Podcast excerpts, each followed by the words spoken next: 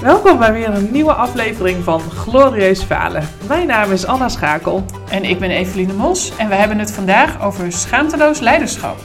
Wauw, Evelien, wat een onderwerp. Is er bij jou wel eens in een project geweest dat jij de schaamte voorbij ging? Ehm, nou, ik heb mezelf wel eens ergens voor geschaamd, ook achteraf. Meestal uitspraken die ik dan heel uh, blond en naïef doe. Ehm, waar de mensen dan om moeten lachen en dat ik dan denk, huh, wat heb ik nu voor iets raars gezegd?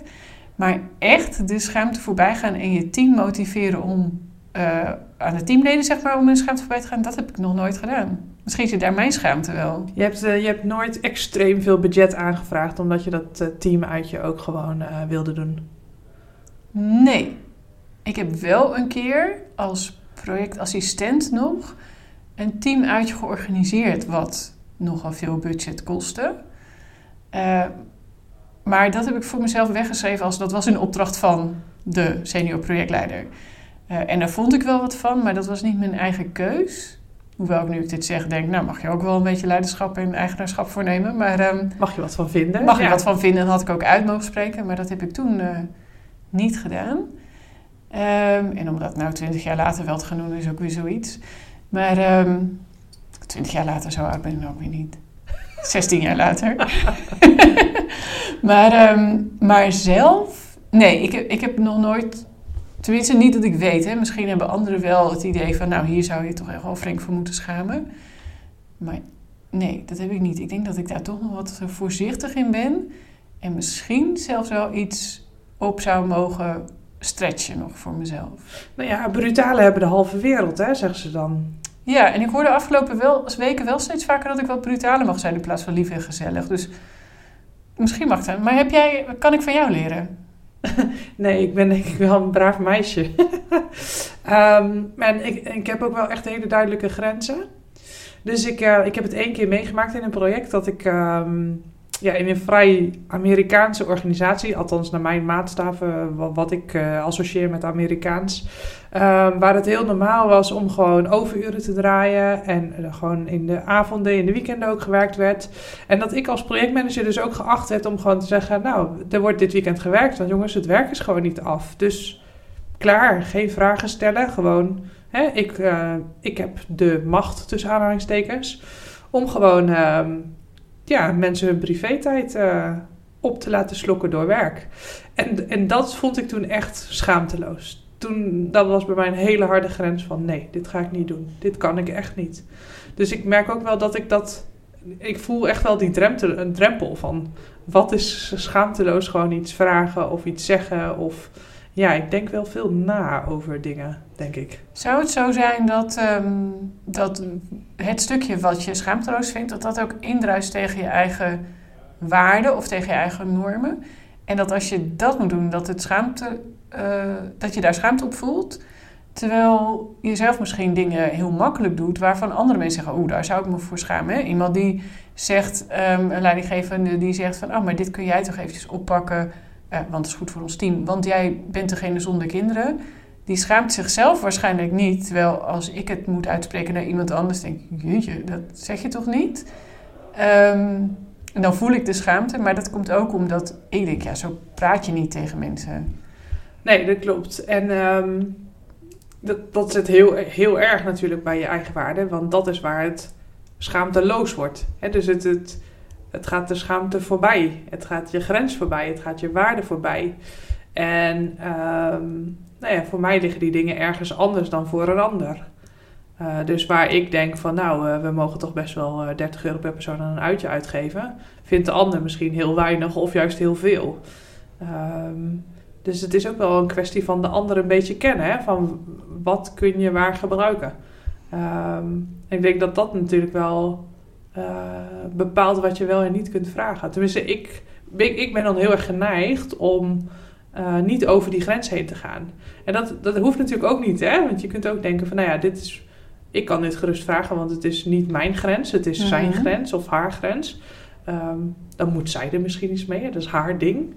Um, maar het zet je natuurlijk wel op een bepaalde manier neer als je, dat, als je continu over die grenzen heen gaat. Ja, dus nu hebben we het thema schaamteloos leiderschap gekozen. Um, En aan de ene kant denk ik daar dus bij van ja, staan voor wie je bent en gewoon het zelfvertrouwen en de brutaliteit hebben om gewoon te gaan staan voor jezelf en voor je waarde en voor je project.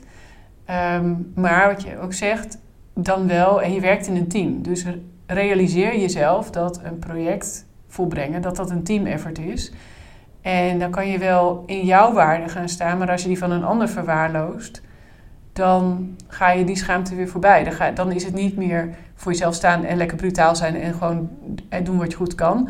Maar dan ben je iemand anders misschien wel aan, aan het trappen of, nou ja, of ik weet niet hoe je dit moet zeggen, maar uh, dan druk je bij iemand anders op het verkeerde knopje, waardoor het dus ook invloed heeft op de teamsamenwerking en op de kwaliteit van je, uh, van je team. En, van, en, dus van je project. Ja, de vraag is of je dan je doelen behaalt als je dat doet.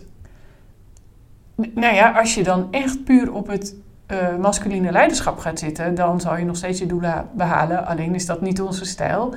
Uh, als je de verbinding wil met je team, dat raak je dan natuurlijk volledig kwijt. Dus als je zegt een project is een team effort, dan moet je ook rekening houden met de waarde van een ander. Ja.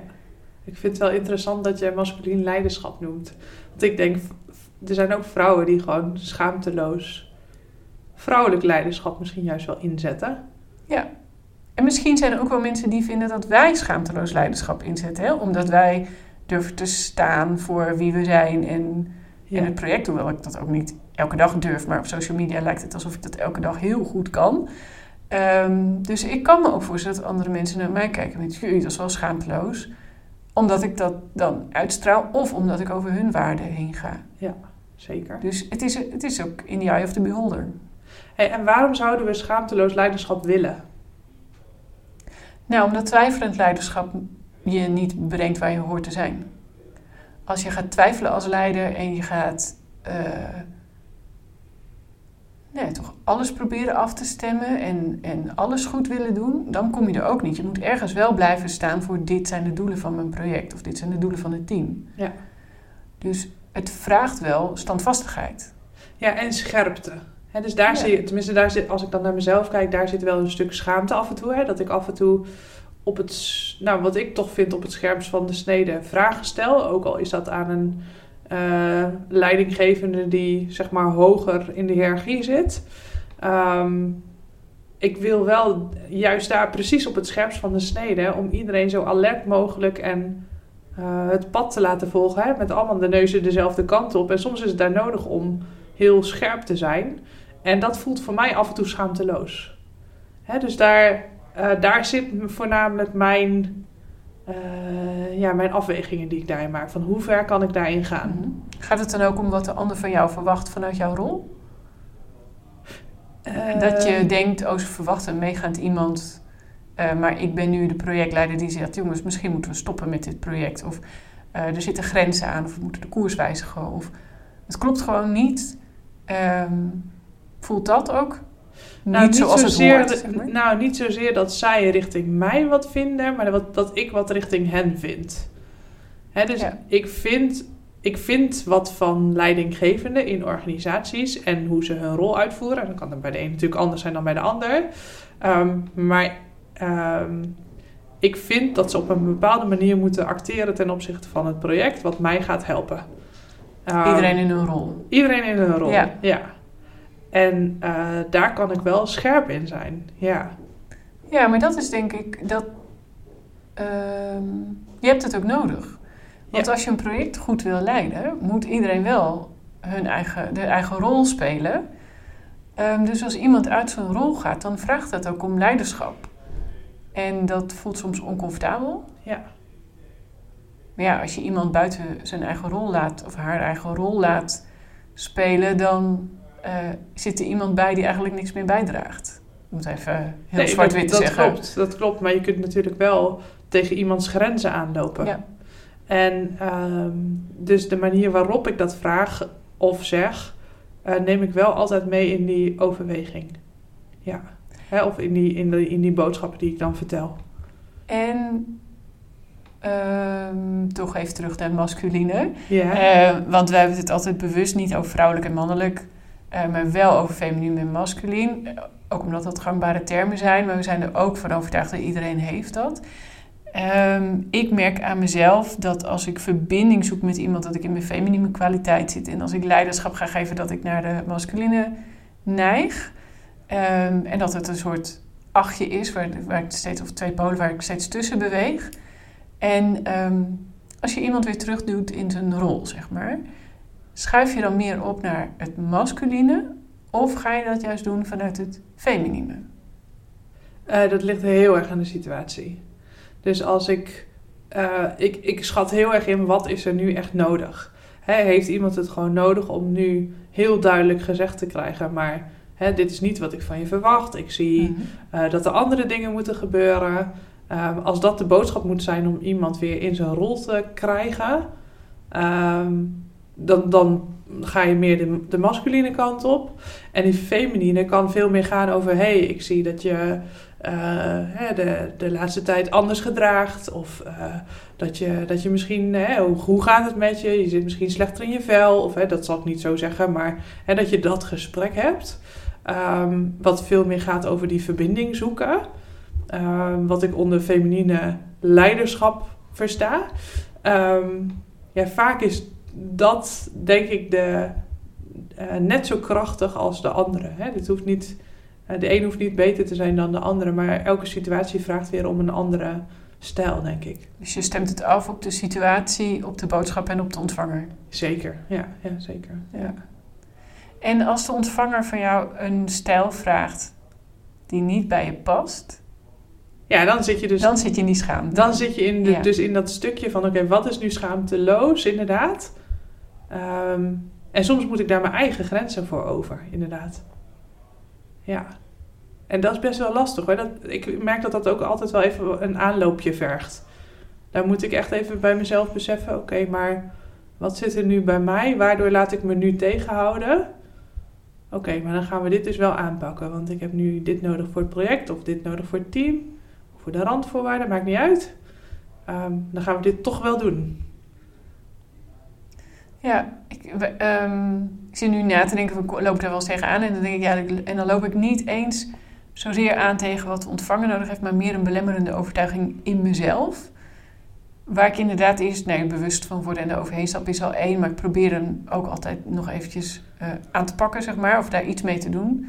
In ieder geval uh, is het wel waar, deze overtuiging. En, en in welke situatie helpt het me en in welke belemmert hij mij daar zit inderdaad wel, als je daar dan overheen stapt, toch een soort ja, gegiebel of zo.